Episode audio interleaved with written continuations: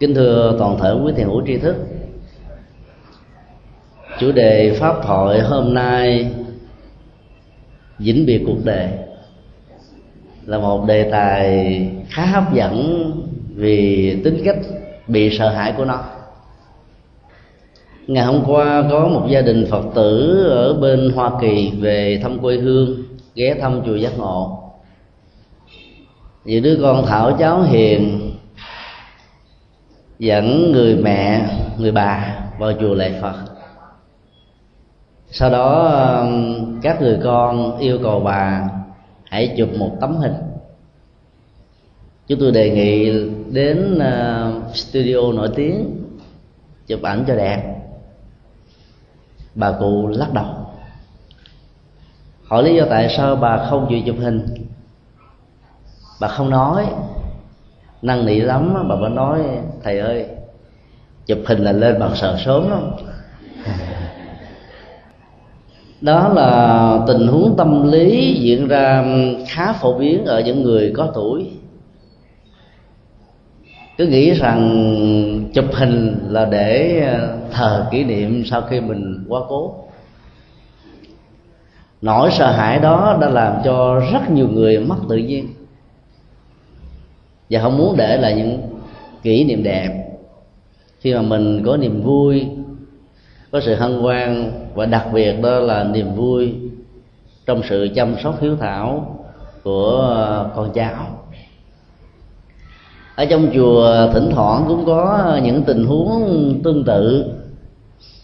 Các vị thượng tọa lão niên đạo cao đức trọng, thay vì theo quy định của Đức Phật ngày xưa, thì khi đến Hạ Lạp và có những đóng góp lớn cho Phật giáo thì được mặc nhiên được phong hòa thượng.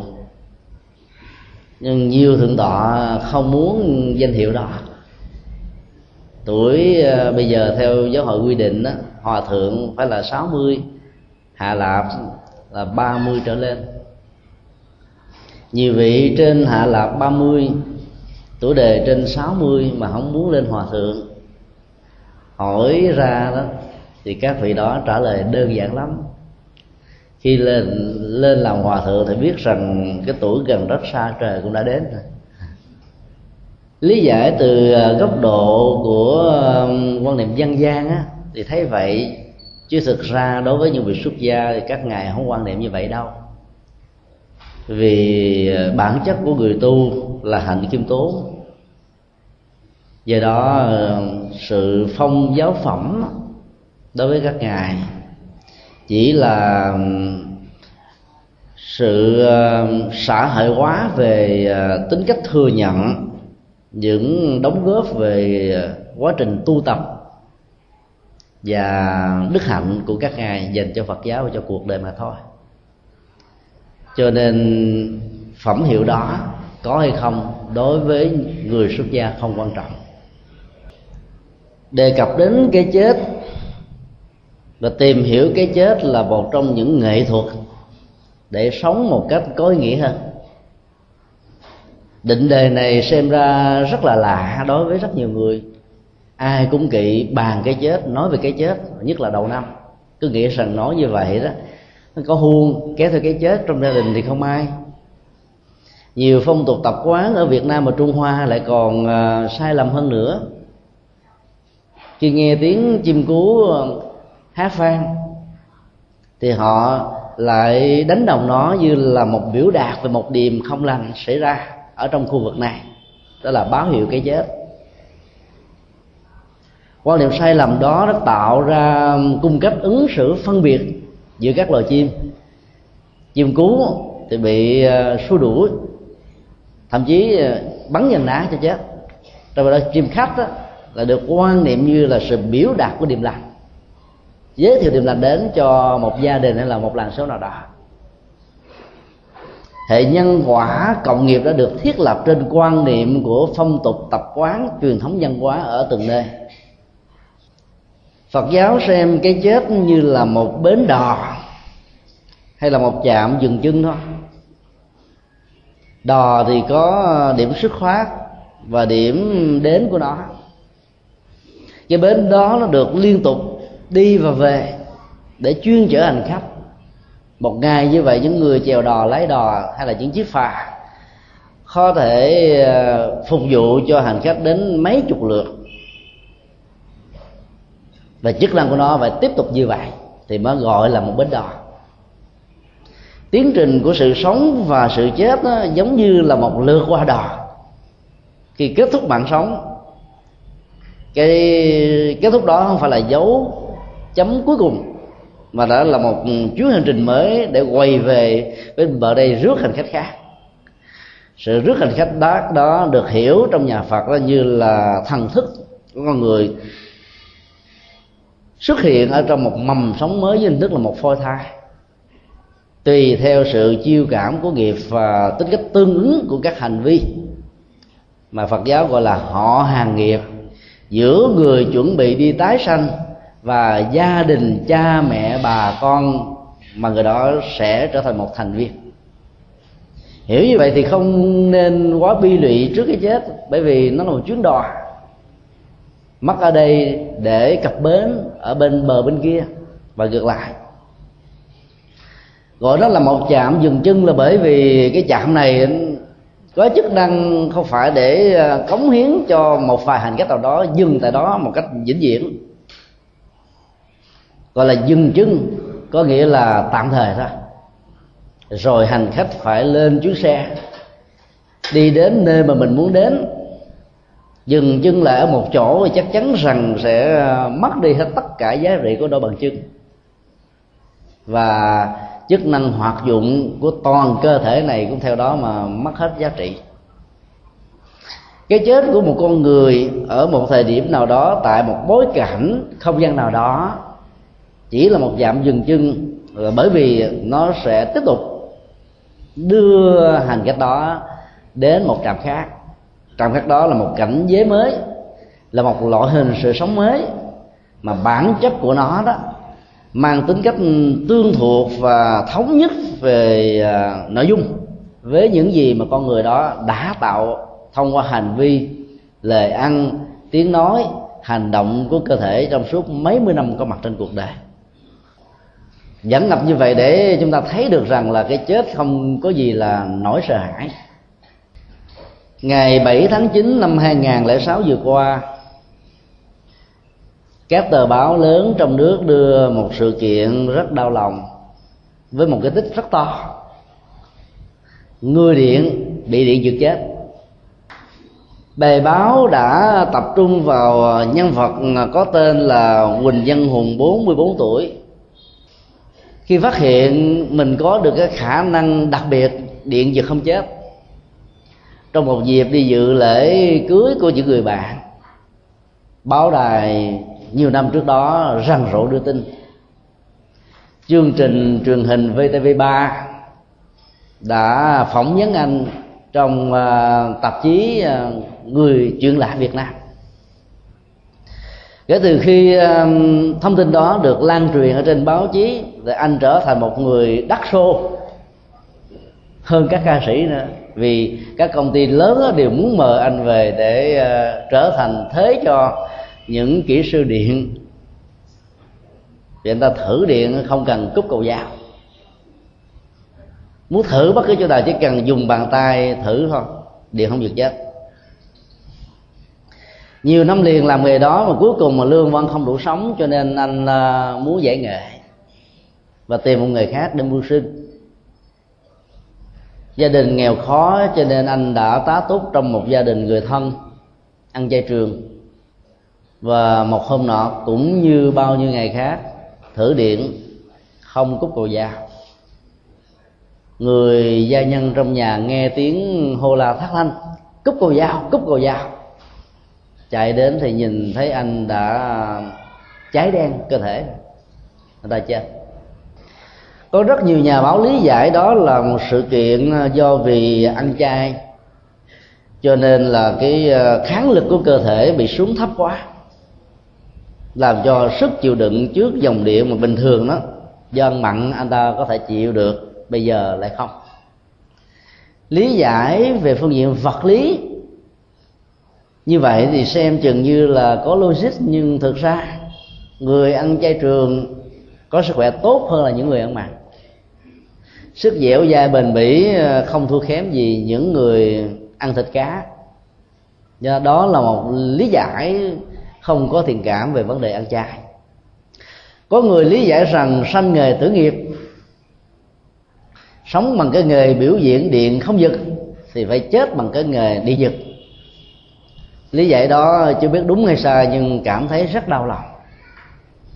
Đau lòng ở chỗ là nó như là một cái lời lên án rằng những người như vậy thì phải chết đáng với cái gì mà mình đã làm. Lý giải từ quan điểm và góc nhìn của nhà Phật chúng ta thấy khác lắm. Ở đây những người có năng lực đặc biệt liên hệ đến một chi phần, một cơ quan nào đó của cơ thể, thì đừng bao giờ lầm nhận rằng cái năng lực đó sẽ tồn tại với mình một cách lâu dài. Có nhiều người toàn thân họ giống như là một cục 500, một cái nồi to mười mấy 20 kg, một cái chảo to như vậy để lên bất cứ chỗ nào trong cơ thể đều không bị sớt, như cục hít, hít to, hít mạnh. Lạm dụng vào năng lực đặc biệt mà nó vốn chỉ tồn tại trong khoảng một thời gian nhất định nào đó thì hãy coi chừng, bởi vì nó sẽ dẫn đến những tình trạng lẽ ra nó không nên có. Trong khi đó chúng ta thấy năng lực đặc biệt này nó có thể giúp cho anh làm được rất nhiều việc. Công việc sửa điện đó, lẽ ra cúp cầu dao thì vẫn an toàn hơn. Lúc nào cần thể hiện năng lực đó để chứng minh cho một sự kiện đặc biệt nào mà khoa học chưa chứng minh được thì chúng ta làm. Lạm dụng vào nó đó có thể trở thành một trở ngại. Thời của Đức Phật có rất nhiều vị xuất gia có năng lực thần thông. Với những năng lực đó đó, sự thu hút quần chúng dễ dàng lắm, bởi vì con người có một khả năng siêu phàm làm cho rất nhiều người có niềm tin tôn giáo và tín ngưỡng nghĩ rằng đây là một bậc thánh, vì họ không lý giải được tại sao năng lực đó có mặt.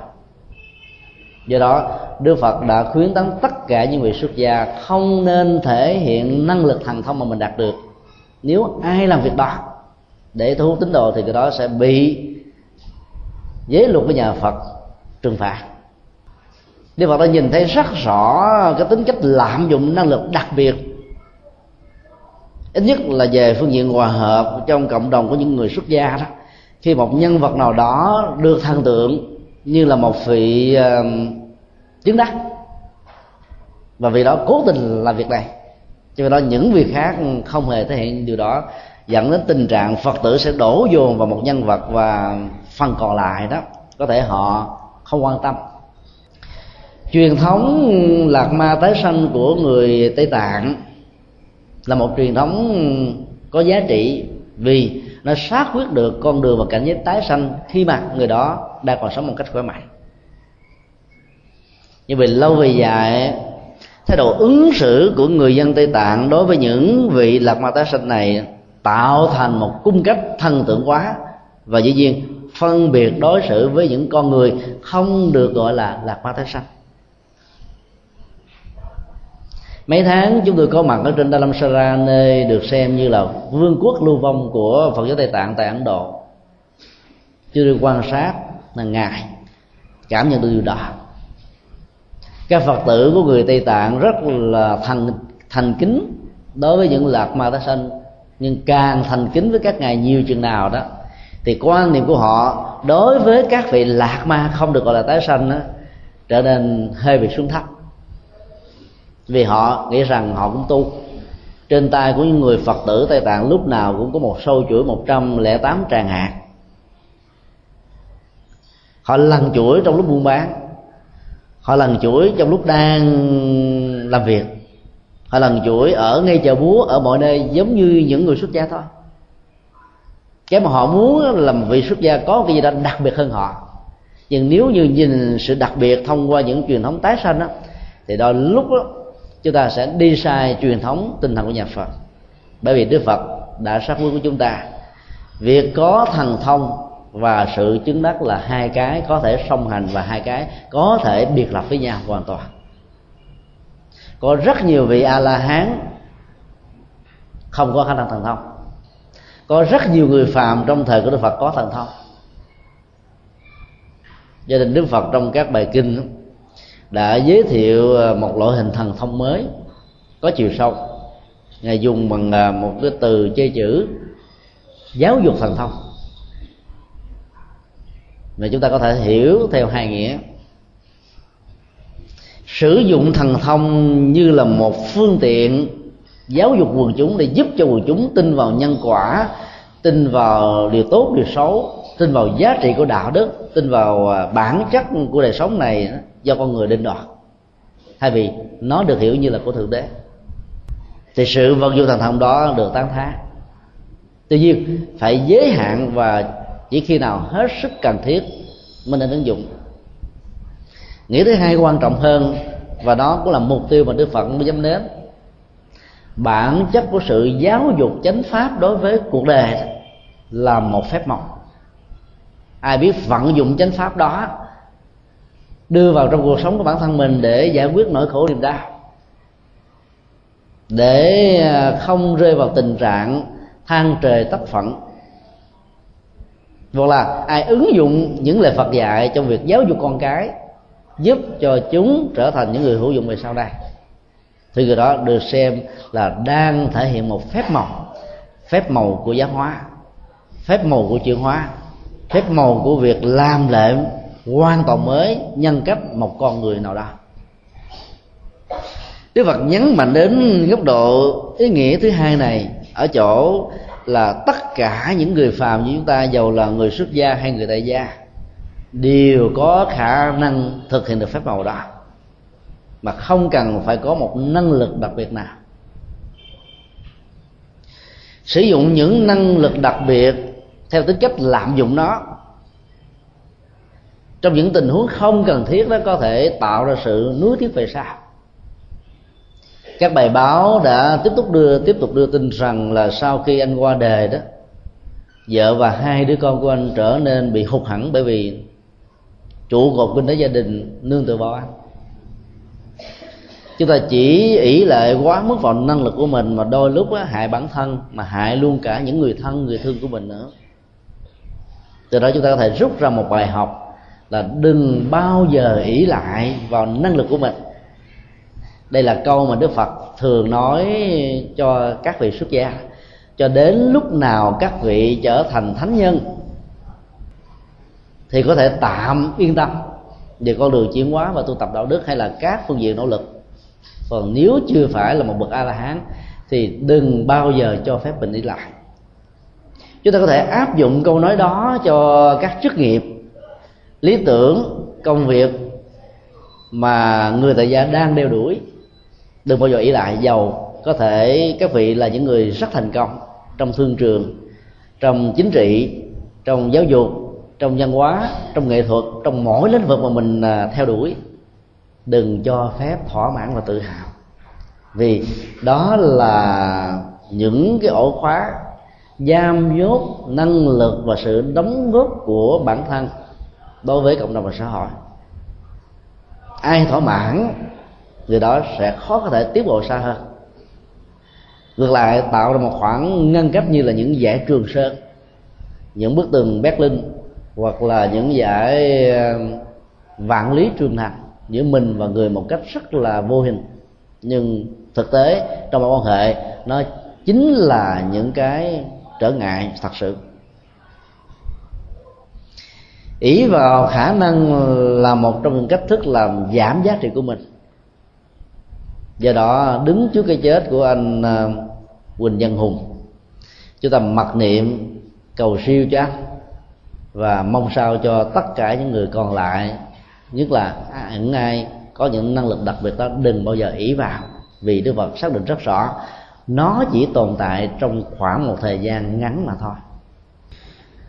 Câu chuyện thứ hai chúng tôi muốn chia sẻ đến là một câu chuyện được báo Sài Gòn Giải phóng đưa tin ngày 13 tháng 9 2006 vừa qua về một ngôi làng được mệnh danh là làng Trời Đánh. có nơi gọi là làng Thiên Lôi. Làng này nó là một khu đất nằm ở trên Hà Tĩnh. Trong đó có một cánh đồng giao giữa ba xã Sơn Lộc, Thạch Ngọc và Việt Xuyên đó. Mỗi khi có trời mưa to, sấm sét lớn đó, thì dân làng địa phương tại đây không ai dám bước ra bên ngoài.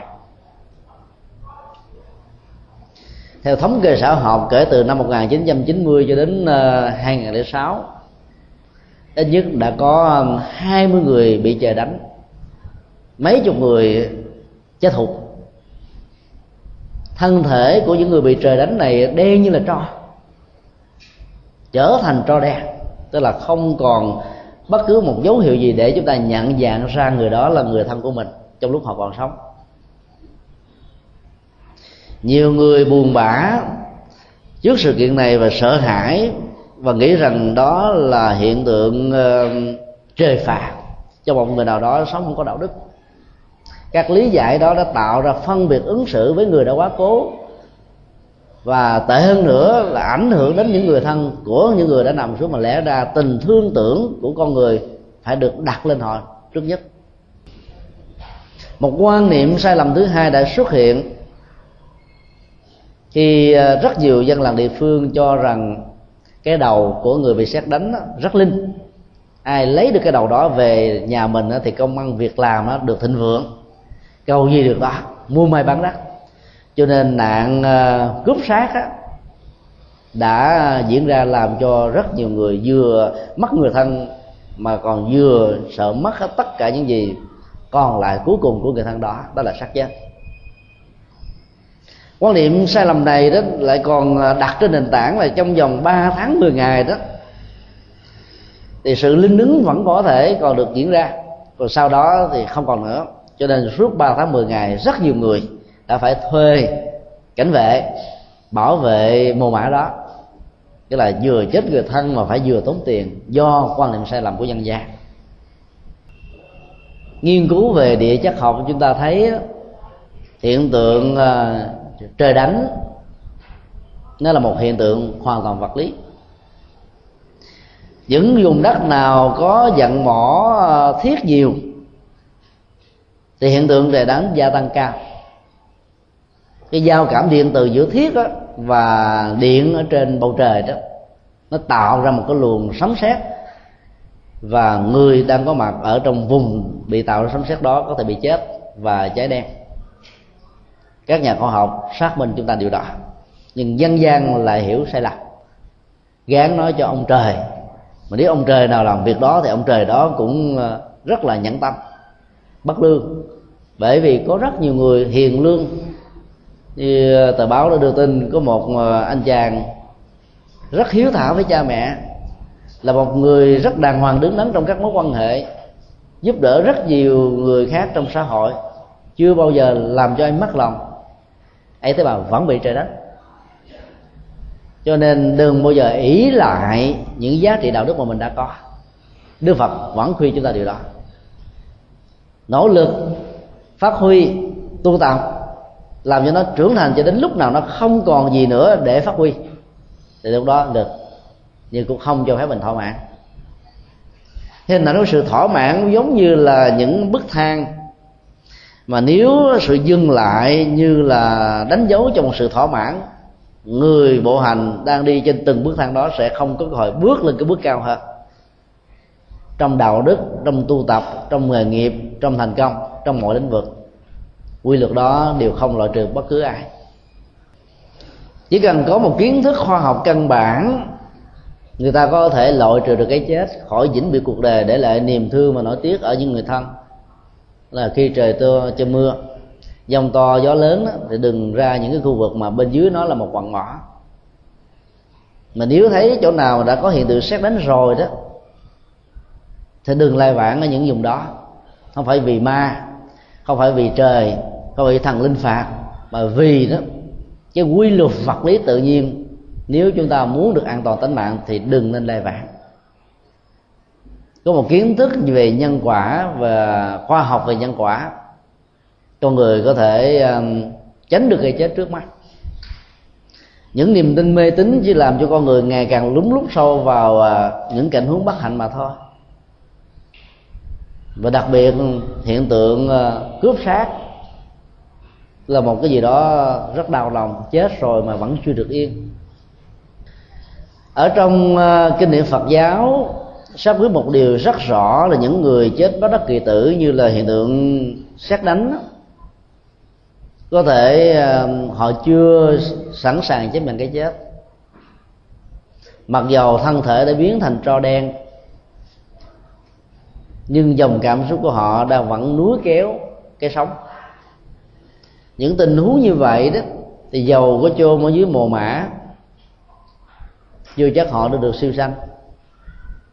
Do đó nếu hiện tượng cướp đến lấy đầu họ, dòng cảm xúc của nỗi sân bắt đầu có mặt. Đó là một ách tắc rất lớn cho tiến trình tái sanh ở trong đời sau. Đạo lý nhà Phật xác quyết rất rõ là giữa sự sống và cái chết nó có khoảng thời gian trung gian để quyết định bản chất của loại hình sự sống ở đời sau là cái gì.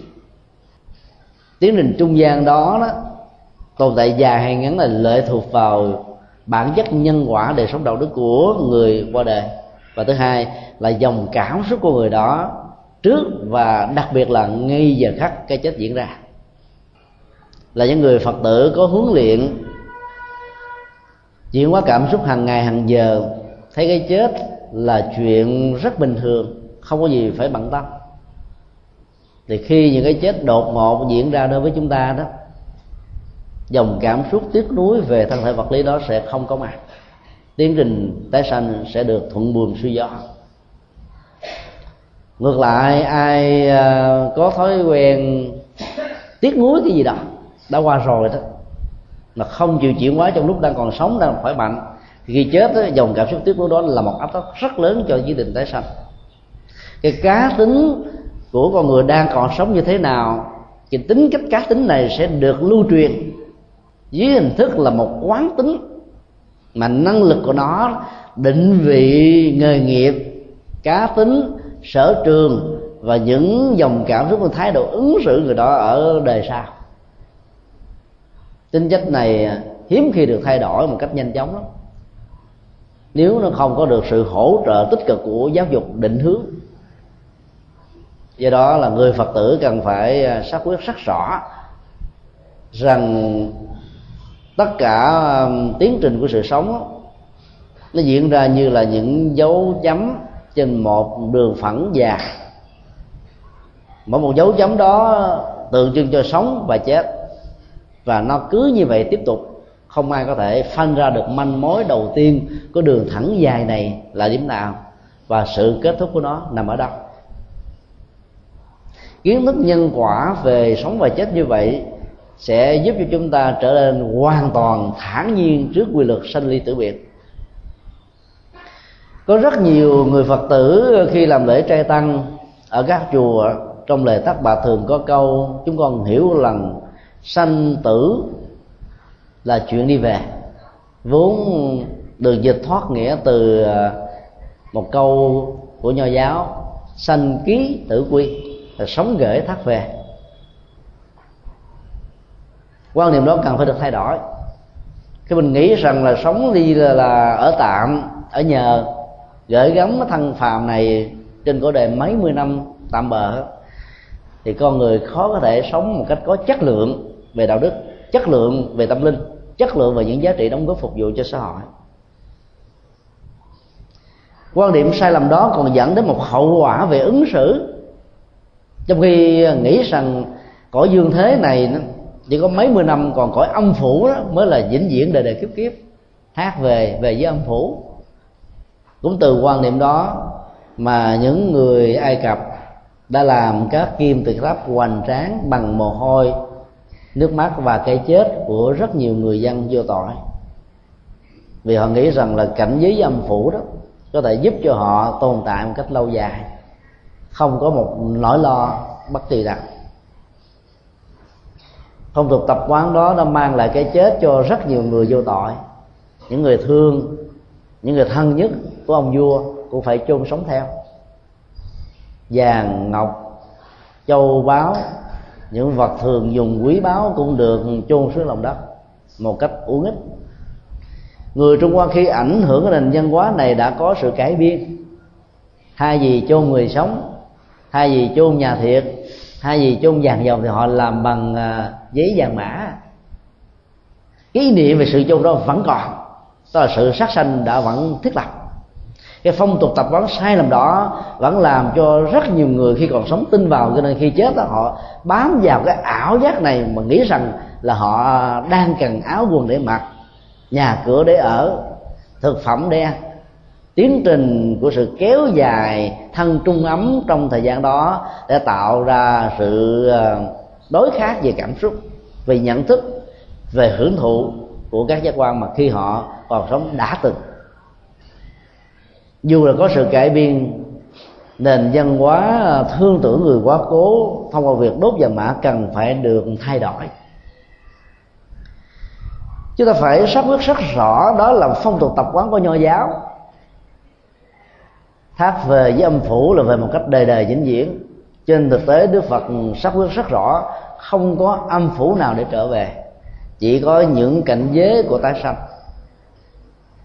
5 cái giới chính là ngạ quỷ, nếu người đó chưa được buông xả dòng cảm xúc tiếc nói về tình yêu, gia tài, sự nghiệp, các kế hoạch, chương trình, v.v. Cảnh giới của các loài động vật nếu đời sống quá thấp kém về phương diện đạo đức. Cảnh giới của các vị thần Atula.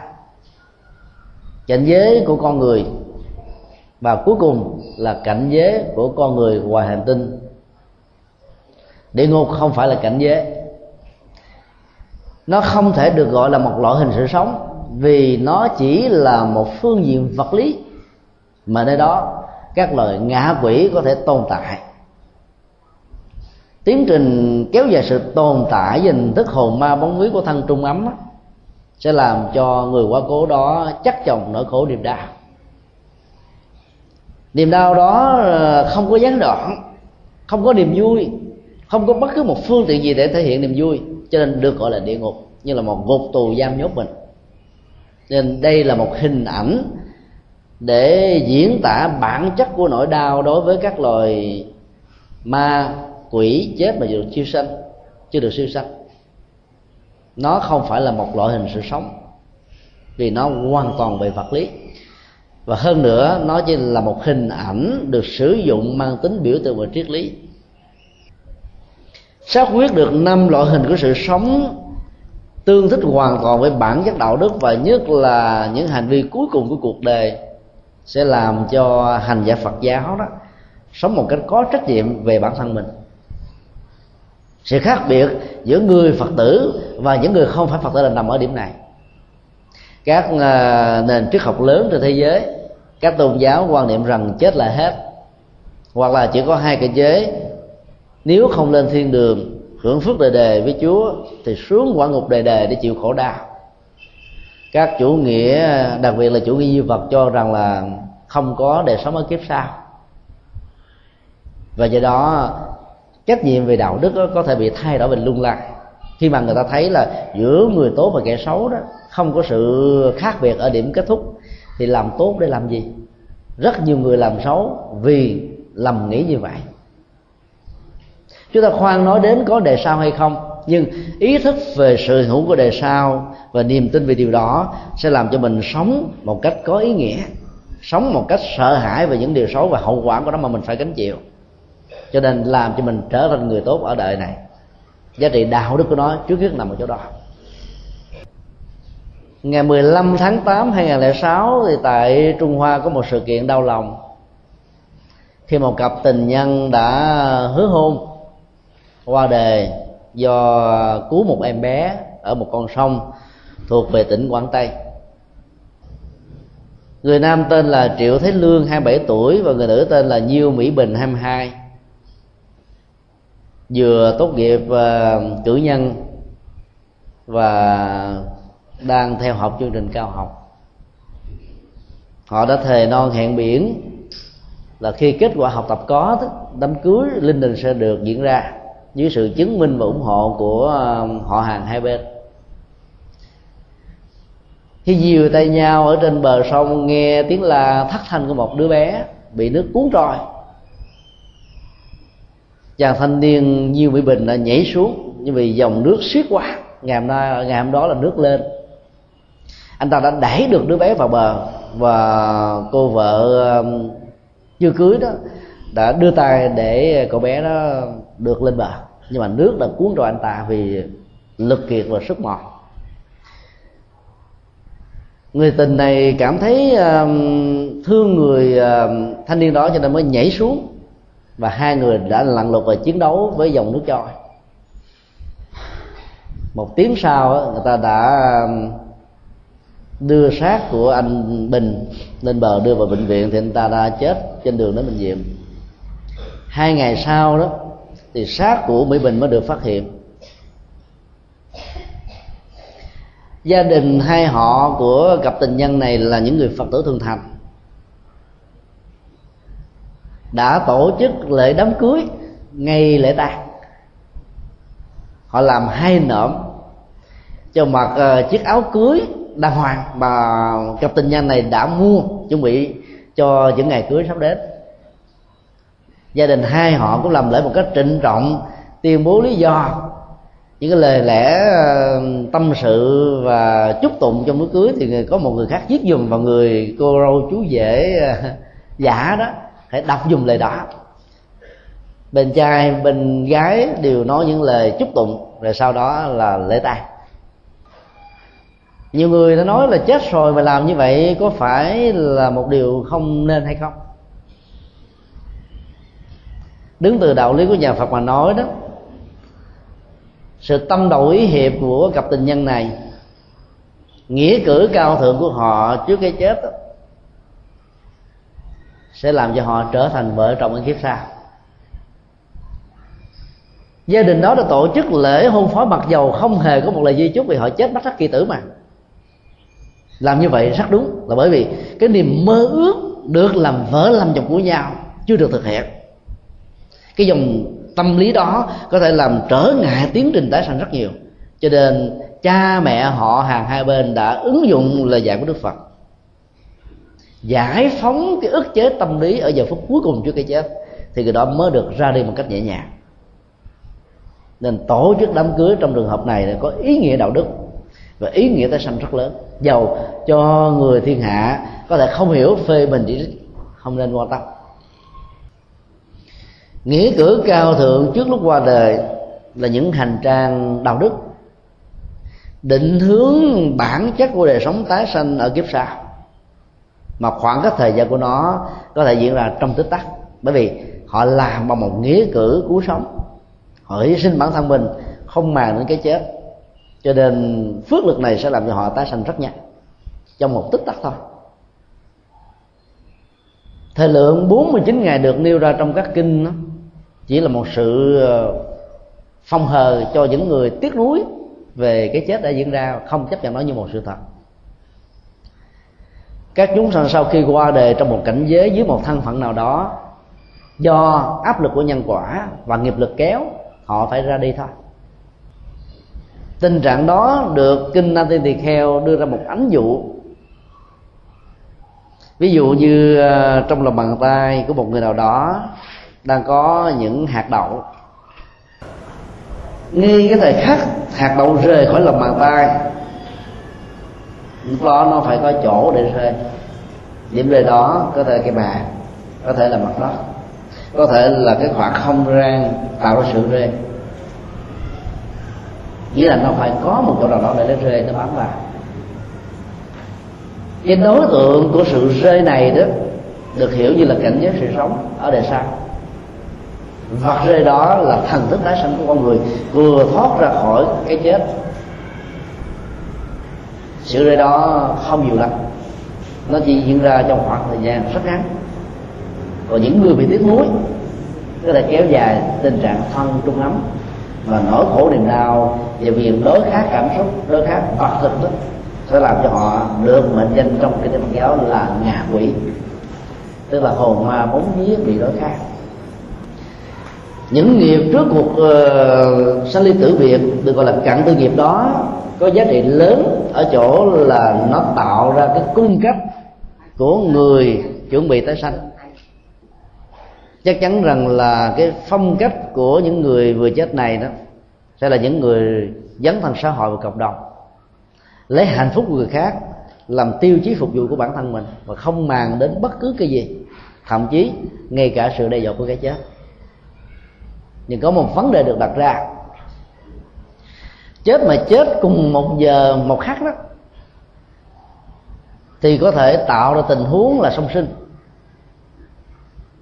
Bởi vì lúc đó tìm một gia đình có nghiệp cảm tương đương đó, trong cái thời điểm của ban ngày làm thế nào để có được sự phối hợp giữa cha và mẹ trong cái thời điểm có thể có thọ thai được. Vậy là dẫn đến tình trạng cái thai đó không bị sảy hay là bị chết giữa chừng.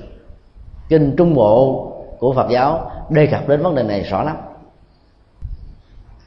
Do đó dân gian Phật giáo thường dạy rằng gia đình nào có cặp song sinh là một nam một nữ thì phải biết rằng đó là một cặp song sinh chết cùng một lúc, tự tử cùng một lúc, làm nghĩa cử cao thượng qua đời cùng một lúc.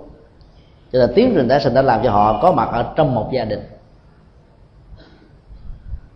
Các hòa thượng đã thường răn dạy trong tình huống đó đó, dầu cho cậu nam ra trước vẫn để cho cô bé gái trở thành chị, cậu nam trở thành em, để tránh tình trạng bị loạn luân.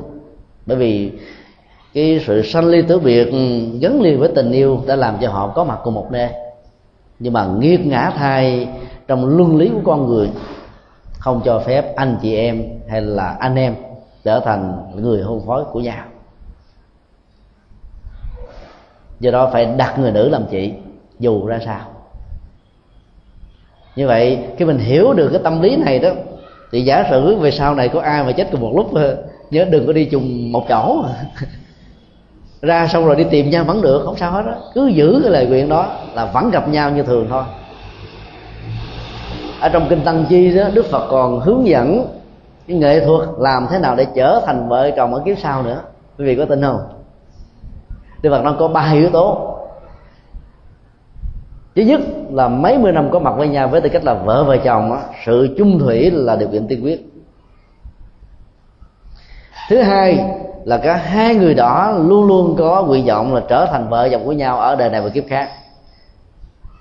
Thứ ba, dầu người nào đi trước, người đó vẫn phải nêu tâm niệm là tôi chờ, ra trước rồi vẫn chờ, người còn lại ra sao đi tìm kiếm. Ba yếu tố đó sẽ làm cho một cặp tình nhân á, chết dù trong bất kỳ một tình huống nào vẫn tiếp tục là vợ chồng của nhau.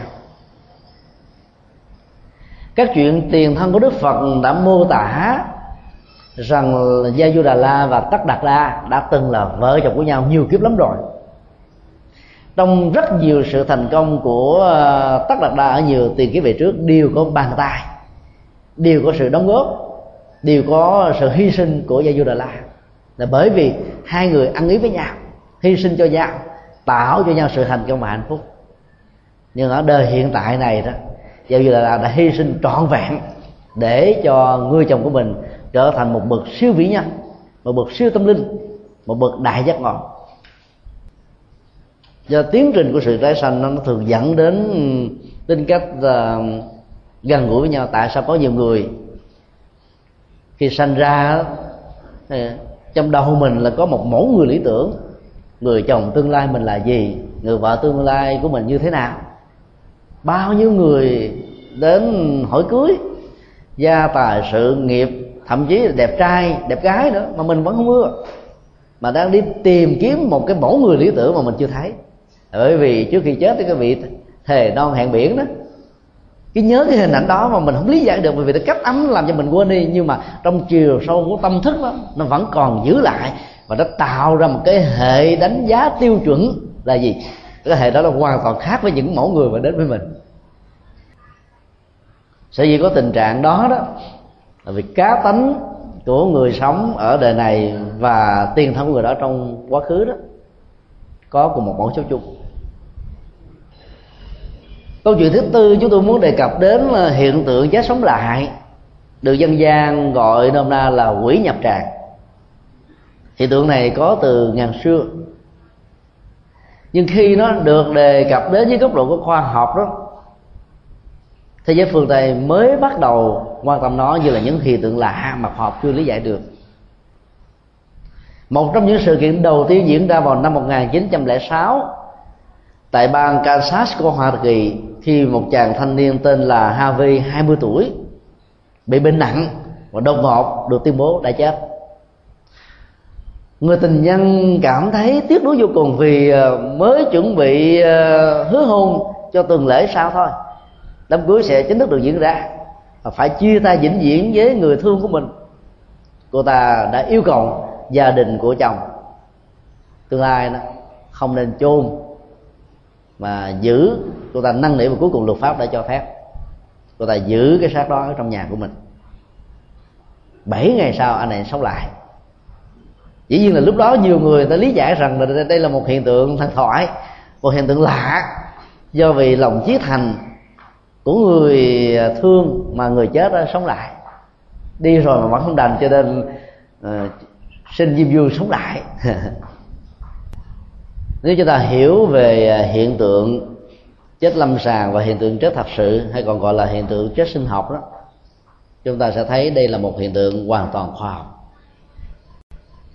Cái chết lâm sàng thường được đánh giá khi tim của con người đã ngừng đập, hô hấp đã ngưng hoạt động ở buồng phổi, mà não vẫn còn có những biểu hiện của sự hoạt động dầu rất là mơ nhạt và không đáng kể. Có thể người được xem là chết đó nằm bất động nhiều ngày liền, và nếu như không có kiến thức về khoa học này, người ta dễ dàng chôn sống những người chưa chết.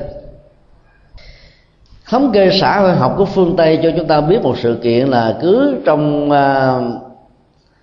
200 ca chết thì có một người bị chôn sống, nghĩa là chưa chết thật sự mà bị phải quan niệm như là đã chết rồi. Từ các nghiên cứu đặc biệt về hiện tượng chết lâm sàng ở phương Tây đã giúp cho thế giới hiểu rõ hơn về những điều mà Đức Phật đã dạy trong kinh. Tại sao người chết có thể sống lại? Dòng cảm xúc tiếc nuối về một mối tình, vì một trách nhiệm của người cha, người mẹ đối với những đứa con nheo nhóc và không có nơi nương tựa, hay là về trách nhiệm trọng trách như về quốc gia, đại sự vân vân, đã làm cho người này nuối kéo lại sự sống. Được sự hỗ trợ của phước lực về mạng sống hay tuổi thọ, vốn gieo trồng ở hiện đời cũng như nhiều đời kiếp về trước, cái năng lực nuối kéo tiếc nuối này nó sẽ làm cho đời sống được kéo dài nhiều hơn. Có người sống lại vài ngày rồi chết, có người sống lại mấy mươi năm. Nó tùy hoàn toàn vào phước báo của người đó trước đó, liên hệ đến tuổi thọ. Do đó Ngài Huyền Trang sau khi nghiên cứu đã yêu cầu thân nhân quyến thuộc trong 8 tiếng sau khi một người nào đó được tuyên bố là đã chết thật sự, nên quan niệm đó chỉ là cái chết lâm sàng, đừng đụng vào thi thể của người này. Sự tẩn niệm trước 8 tiếng đó có thể làm cho một số tình huống chết lâm sàng, chứ để sự sống vẫn đang còn, nghĩ rằng là thân thể của mình bị cướp đi, bị tấn công, hoặc là mình sẽ bị chết thiệt, bởi vì người ta liệm mình trong quan tài, nó dẫn đến những ức chế về phản ứng tâm lý sân hận. Vì vậy đó sự tẩn niệm này kéo theo một nỗi niềm bất hạnh, tạo ra nỗi quan khiên quán trái ở người quá cố. Sau khi phát hiện hiện tượng chết sống lại của Harvey vào năm 1906, các nhà nghiên cứu khoa học của phương Tây đó đã đề nghị suốt 24 giờ kéo theo sau của những cái chết lâm sàng đó, thân nhân quyến thuộc không được lãnh xác về, phải giữ trong bệnh viện để y khoa chẩn định về pháp y, xác quyết rõ người đó đã chết thật sự hay không, để tránh những tình trạng chết một cách oan uổng của một người, lẽ ra sự sống của người đó càng phải có. Sau đó các nhà nghiên cứu của phương Tây, đặc biệt là nhà khoa học của Nga, đã đề nghị làm một cái quan tài mang tính cách an toàn. Quan tài đó có hệ thống báo động và thông gió nữa, tức là họ bị chôn dưới lòng đất mà họ vẫn có thể đảm bảo được sự sống. Cái tiền để làm cái quan tài này rất cao, mà chỉ có những người giàu có trong xã hội mới có thể mua được. Nhà học đó tên là Khakasniki. Chức năng của cái loại quan tài thông gió và an toàn này đó lại có thêm cái khả năng báo động, tức là mỗi khi mà người đó phát hiện ra là mình còn sống đó, thì đụng vào bất cứ một chỗ nào của cái thành vách hòm, một tiếng chuông vang sẽ xuất hiện ở trên nhà của những người thân, thì lúc đó mình biết rằng là người đó đang còn sống lại. Phải chạy ra cái huyệt mộ để mà đào lên, chứ không để lâu quá người đó có thể bị chết nhẹ hay là chết ngợp mà thôi. Rất tiếc là truyền thống này đã không được lưu truyền cho đến ngày hôm nay ở tại ngay cả Nga Xô và nhiều nước khác ảnh hưởng nền văn hóa của nước này. Cái điển nhà Phật xác quyết là chết lâm sàng, chưa phải là cái chết, vì nó chỉ là dấu hiệu ngưng hoạt động của tim và ngưng hoạt động của tiến trình hô hấp. Khi não vẫn còn hoạt động dầu rất mờ nhạt, chỉ cần hỗ trợ hô hấp, phục hồi hô hấp để tạo ra tiến trình tuần hoàn trong cơ thể thì người đó có thể sống lại. Dĩ nhiên sự sống lại trong tình huống này nó chỉ là 1% hay là 1/200 mà thôi. Năm nay cho đến đầu tháng 9 2006 thì các nhà xã hội học của Việt Nam đã thống kê có 2 hiện tượng sống lại, là do vì người ta đã lầm nhận chết lâm sàng trở thành chết thật sự. Nhưng mà nhờ phước lực của người đó cho nên họ đã sống lại. Nói một cách khác là những người chết sống lại là những người chết từ lâm sàng mà thôi. Đừng quan niệm rằng đó là một hiện tượng thần bí, hay là do cầu nguyện, là do phước lực của những người đang còn sống, mong mỗi người kia sống lại cho nên người đó sống lại. Cái năng lực núi kéo sự sống và để giả từ cái chết, nó làm cho người ta có một cái khả năng đặc biệt để chống chọi lại một hoàn cảnh nằm dưới lòng đất. Mà thông thường đó, chỉ cần 30 giây thôi là một người bình thường có thể qua đời. Những người chết lâm sàng lại có một khả năng vượt trội, giúp cho họ có thể chịu đựng mà cái chết vẫn không thể nào được thiết lập. Nói về nhân quả, nó có thể liên hệ đến một số nghiệp, chẳng hạn như mình lấp hang chuột, hang giới, hang kiến, làm cho những con này nó phải ngất ngư ngất ngữ. Do đó tất cả những hành động này tưởng chừng như không có hệ quả xấu nào trong tương lai, nhưng theo đạo lý luân hồi của nhà Phật đó, là lúc con người phải gánh chịu.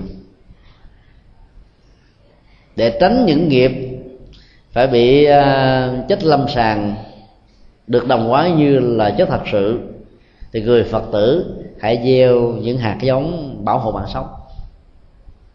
Sự bảo hộ mạng sống nằm ở tấm lòng. Những hành động nho nhỏ nếu để ý để tứ có thể tạo ra phước lực cho bản thân của mình rất nhiều.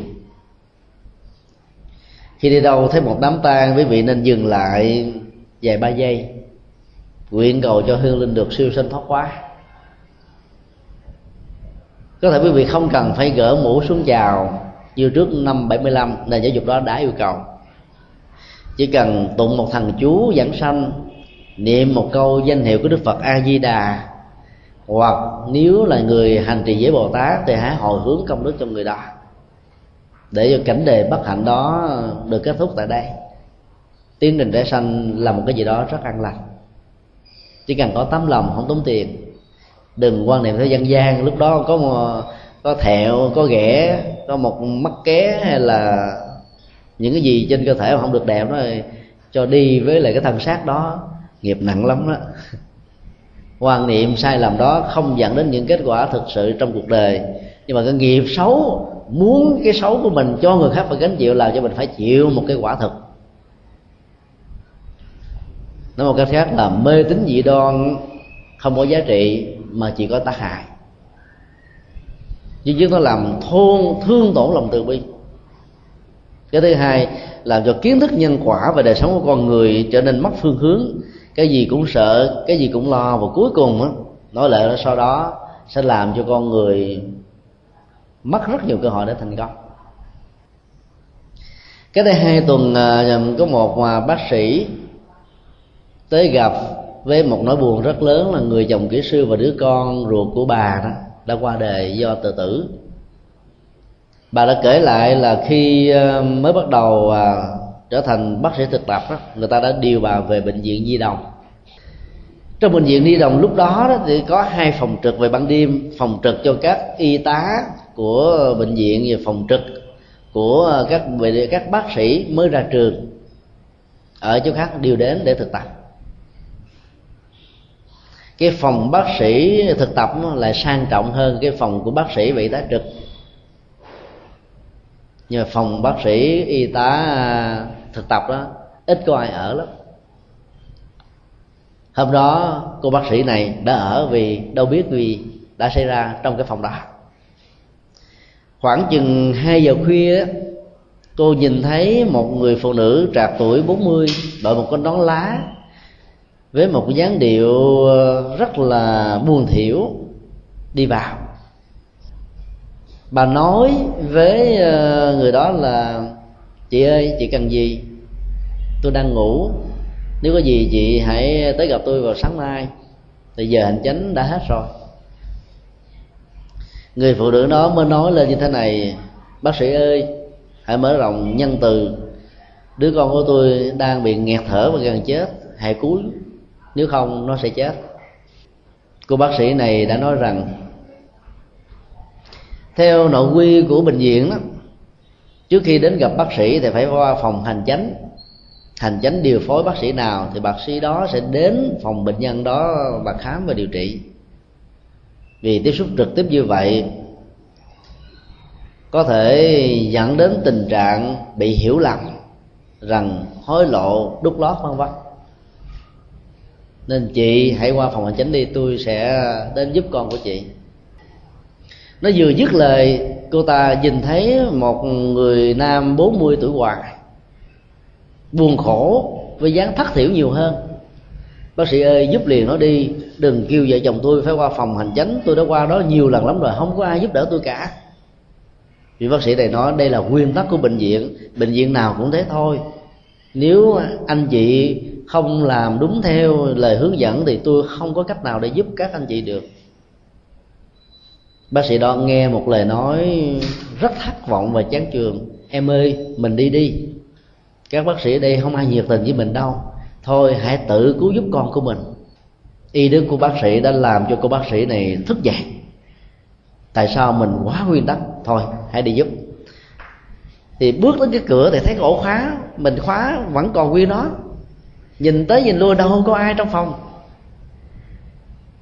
Cô ta mở ổ khóa ra, nhìn vào hành lang, qua phòng trực cũng không thấy ai. Tính trở về phòng lại ngủ. Nhưng cô ta cảm thấy ấm ức, không biết là mình bị ảo giác hay là một hiện tượng có thật. Đến phòng trực gõ cửa thì bác sĩ trực và y tá trực tại đây mới nói rằng là: "Chị mới vừa gặp 2 vợ chồng phải không?" Nói y bon.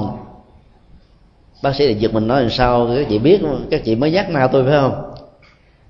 Họ nói đâu có nhắc ma. Họ mới kể lại rằng cách đây gần 40 năm khi cái bệnh viện Nhi Đồng này được dựng lên thì trong lúc lao động bất cẩn đó, cái giàn giá nó bị sụp xuống, 2 vợ chồng đang làm hồ thì bị chết ngay tại chỗ. Đứa con thì đang chơi bên dưới cho nên nó bị che lấp lên mà nó bị nghẹt thở, đang hô hấp nó la ôm sụp hết trơn. Và người ta đã đưa em bé này tới phòng cấp cứu và nó được cứu sống. Tình trạng đó chúng ta thấy là người chuẩn bị qua đời đó, những ảnh tượng nào ấn tượng nhất sẽ trở thành có tác dụng nhất cho tiến trình tái sanh hoặc là làm ảnh hưởng sự ra đi của người đó. 2 vợ chồng này đó vì thương con, mặc dù cái chết đã diễn ra cùng một lúc, nhưng thấy đứa con vẫn còn, nhìn thấy đứa con mình đang còn sống, đang còn thoi thóp, Cho nên thương nó mà muốn cho nó được cứu sống, và không tin rằng mình đã chết rồi. Đi hết bác sĩ này qua bác sĩ đó, ngày nào có bác sĩ trực mới về đó thì ngày đó các bác sĩ đó đều gặp những giấc mơ hoặc đều bị báo mộng. Em ơi, mình hãy đi nơi khác, các bác sĩ ở đây không ai nhiệt tình với mình đâu. Tại vì họ không thấy được rằng là cảnh giới của cái chết và sự sống của những người đang còn sống ở cảnh giới sống này hoàn toàn khác nhau, không thể nào tác động qua lại được, chỉ có thể báo mộng. Mà theo Kinh Địa Tạng, khi chúng ta gặp những tình huống đó và xác quyết rất rõ không phải là tình huống của ảo giác hoặc là tình huống do mình thương tưởng quá cho nên mình nằm mộng nằm mơ thấy, thì hãy nên thiết lập những đàn tràng dẫn tới và cầu siêu, làm càng sớm là càng tốt. Hình ảnh đó xuất hiện ở chỗ nào thì cầu siêu ngay chỗ đó. Chứ rất tiếc là ban giám đốc của bệnh viện Vườn Yêu đã không mạnh dạn làm điều này, cứ nghĩ rằng đây là một hiện tượng mê tín, mà là một hiện tượng có thật. Có điều rất khác giữa quan niệm của nhà Phật về bản chất của ma đối với nền dân học khắp thế giới, rằng ma và quỷ không phải là đối tượng đáng ghét. Họ không thể hại con người, họ không dữ dằn như là các dân học ma của Mỹ và Trung Hoa đã làm, mà giết người, mà bóp cổ, mà cướp giật, mà phá cửa, mà đốt nhà, mà gây ra tai nạn. Mà ma có xuất hiện là bởi vì họ đang cần đến lòng thương tưởng và sự giúp đỡ của chúng ta. Họ không tự mình ra đi được, họ tiếc nuối, họ bám níu, và đó khi phát hiện ra những hiện tượng đó trong ngôi nhà của mình thì hãy nên làm bằng một thái độ chí thành, thương họ, làm lễ cầu siêu. Nếu có thể thỉnh mời những vị sư gia đến thì càng tốt, còn bằng không các vị tự làm cũng được. Và trong lúc làm đó, mình phải truyền một thông điệp rằng là bản chất của sự sống và cái chết đã được quy luật nhân quả của mỗi người định đoạt. Các vị hãy quan hệ chấp nhận cái chết diễn ra như một sự thật, đừng bám víu vào thân thể vật lý này, đừng có bám víu tiếc nuối về dòng cảm xúc này, đừng bám víu vào tất cả những kỷ niệm đẹp và xấu, hạnh phúc và khổ đau, hay bất kỳ một cái gì, thì mới có thể ra đi được. Chúng ta phải truyền thông điệp đó. Chỉ có Phật, Pháp và Tăng có khả năng cứu giúp các vị. Các vị hãy đương vào thần lực của các ngài để tình trạng khổ đau của kiếp ngạ quỷ đó được kết thúc càng sớm càng tốt. Năm 1984 lúc đó ở các chùa tại thành phố như các tỉnh đó, chư Tăng không được ngủ ở chùa nếu không có hộ khẩu trước năm 75. Tăng chúng chùa Giác Ngộ lúc đó trên 40 vị, vì đây cũng là một phòng học viện. Sau 8:30 tối là phải đi tìm chỗ ngủ. Mỗi thầy thì đi tìm một gia đình Phật tử nào thân quen để tá túc. Thì từ đó nó dẫn đến tình trạng rất đau lòng, có nhiều vị tóc dài theo năm tháng luôn, vì không nghĩ thấy cái tương lai của sự tu tập, khó khăn quá. Tối nào ngủ lại ở chùa, vị công an xét mà phát hiện được đó bị phạt, bắt lên phường cho cúng dường cho muỗi suốt một đêm. Nhiều người buồn quá, đi tu có tình có tội tình gì đâu mà phải chịu cái thân phận như thế này, đã từ bỏ hết mọi hưởng thụ rồi mà còn sống không yên nữa. Rất nhiều chư Tăng đã phải qua một cái gia đình Phật tử, mà trong đó có một người con cũng đồng xuất gia với chúng tôi. Nhà này có 3 tầng lầu, lầu 3 là dành cho chư Tăng và sân thượng, trên lầu 3 thì có một bàn thờ Phật rất là trang nghiêm. Nhà chỉ có một nhà vệ sinh duy nhất là ở dưới tầng trệt thôi. Hầu như là thầy nào có mặt ở ngôi nhà này tối đi vệ sinh đó, đều nhìn thấy một ông Mỹ to đang đứng ở cầu thang. Vì mấy thầy không sợ ma cho nên cũng không ai kể ai câu chuyện đó làm gì. Đến ngày giỗ trong gia đình đó đó, bà vợ đó mới nói rằng là tối hôm qua con nằm mơ thấy một ông Mỹ này, không biết là phải chồng con không. Đi xuống sợ quá. Khi nghe đến cái hình ảnh của một ông Mỹ vậy, mấy thầy mới ngạc nhiên, ủa tôi cũng thấy ông này nhiều lắm, mấy chú sơ gì cũng nói tôi cũng thấy nữa, ai cũng nhìn thấy hết trơn, mà nào giờ cứ tưởng là mình bị ảo giác. Lúc đó mới đi hỏi thì người ta mới cho biết là cái ngôi nhà này Trước khi mua nó thuộc về sở hữu chủ của một người Mỹ. Ông ta đã bị cướp giết chết ngay cầu thang. Sự tiếc nuối ngôi nhà mới vừa mua đã làm cho người Mỹ này bám víu vào ngay cầu thang đó.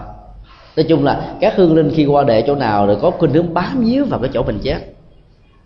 Cái nỗi đau uất hận nhất nó sẽ làm cho hương linh đó giữ mình ở chỗ đó.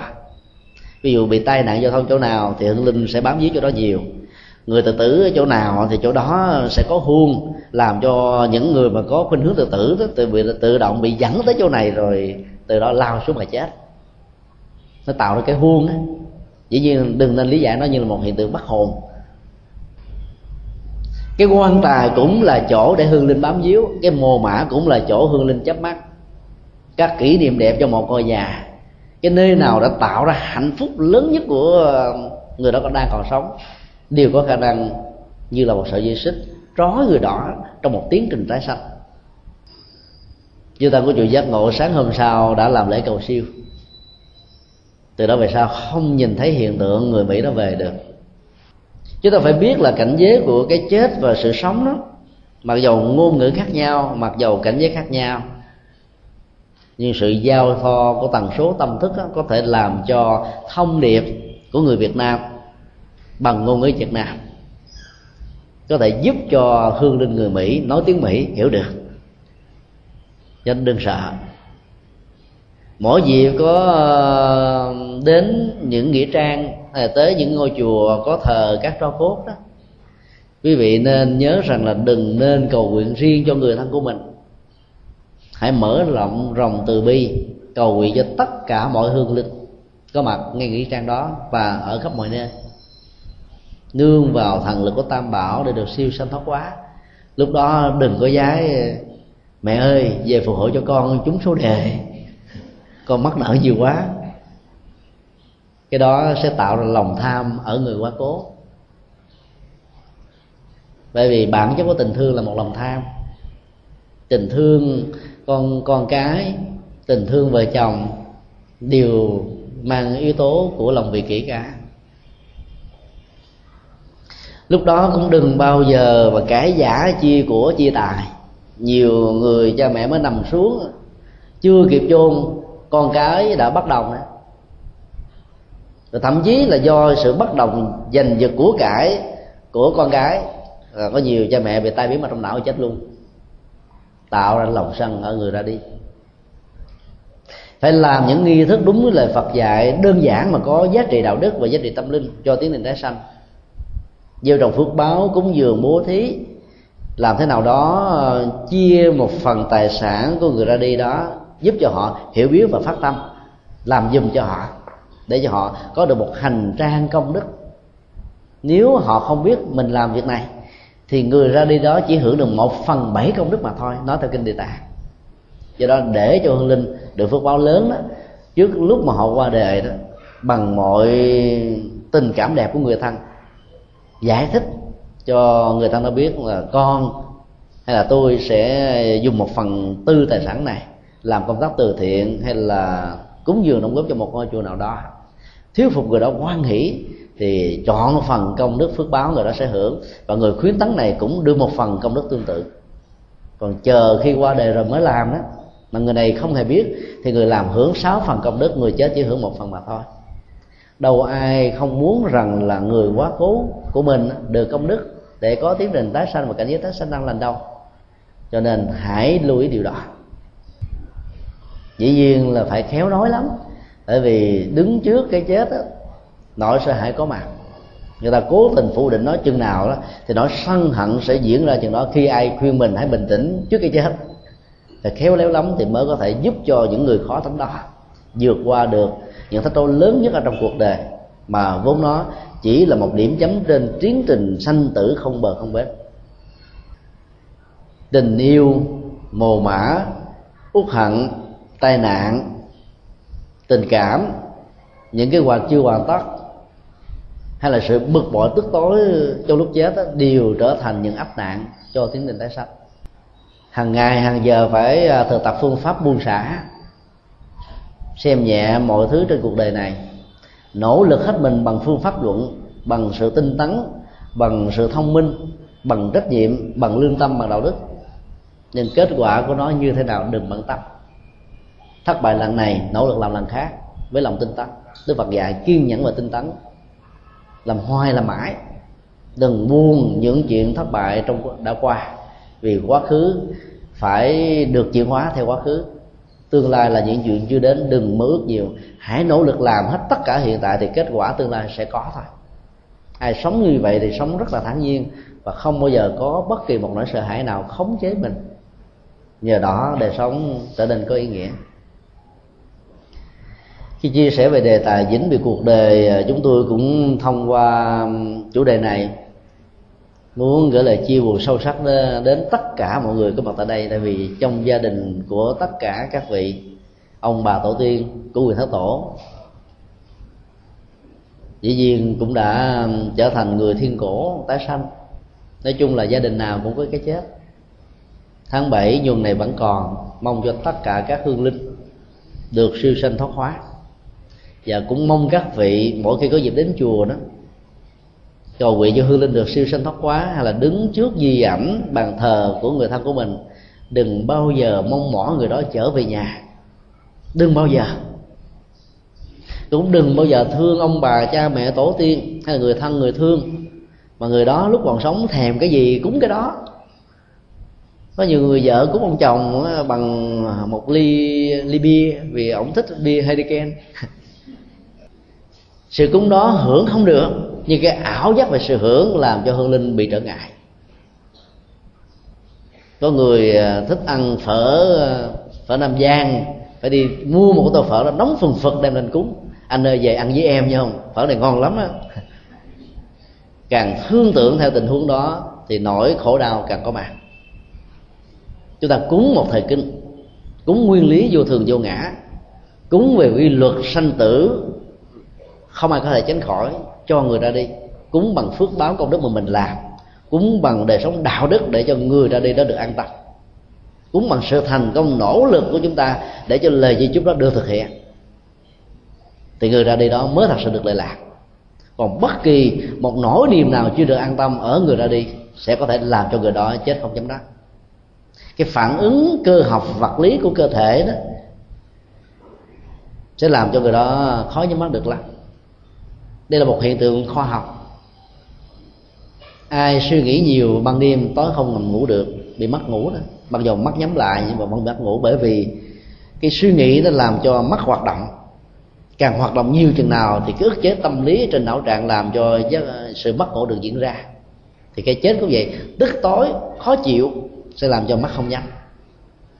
Ai là đối tượng dẫn cái chết hoặc là đối tượng mà người quá cố đó không nhắm mắt được đó, thì phải chịu khó đứng trước hương án. Hoặc nếu người đó nói là thì tao chết đừng bao giờ lại nhìn mặt tao, thì lúc đó cũng nên đừng nhìn mặt, đứng ở một nơi nào đó thôi, rồi nguyện cầu nói là ba ơi, mẹ ơi, hay người thân ơi, hãy tha thứ cho con, cho tôi.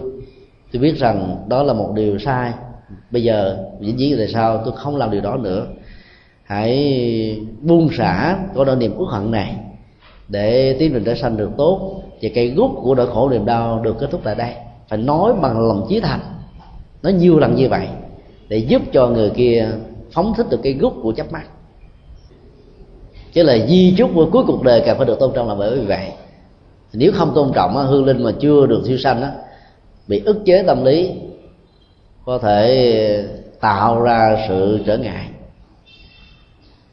Mong rằng tất cả chúng ta ý thức nhiều hơn về sống và chết như một quy luật để giúp cho bản thân mình và giúp cho người thân của mình. Xin kết thúc tại đây.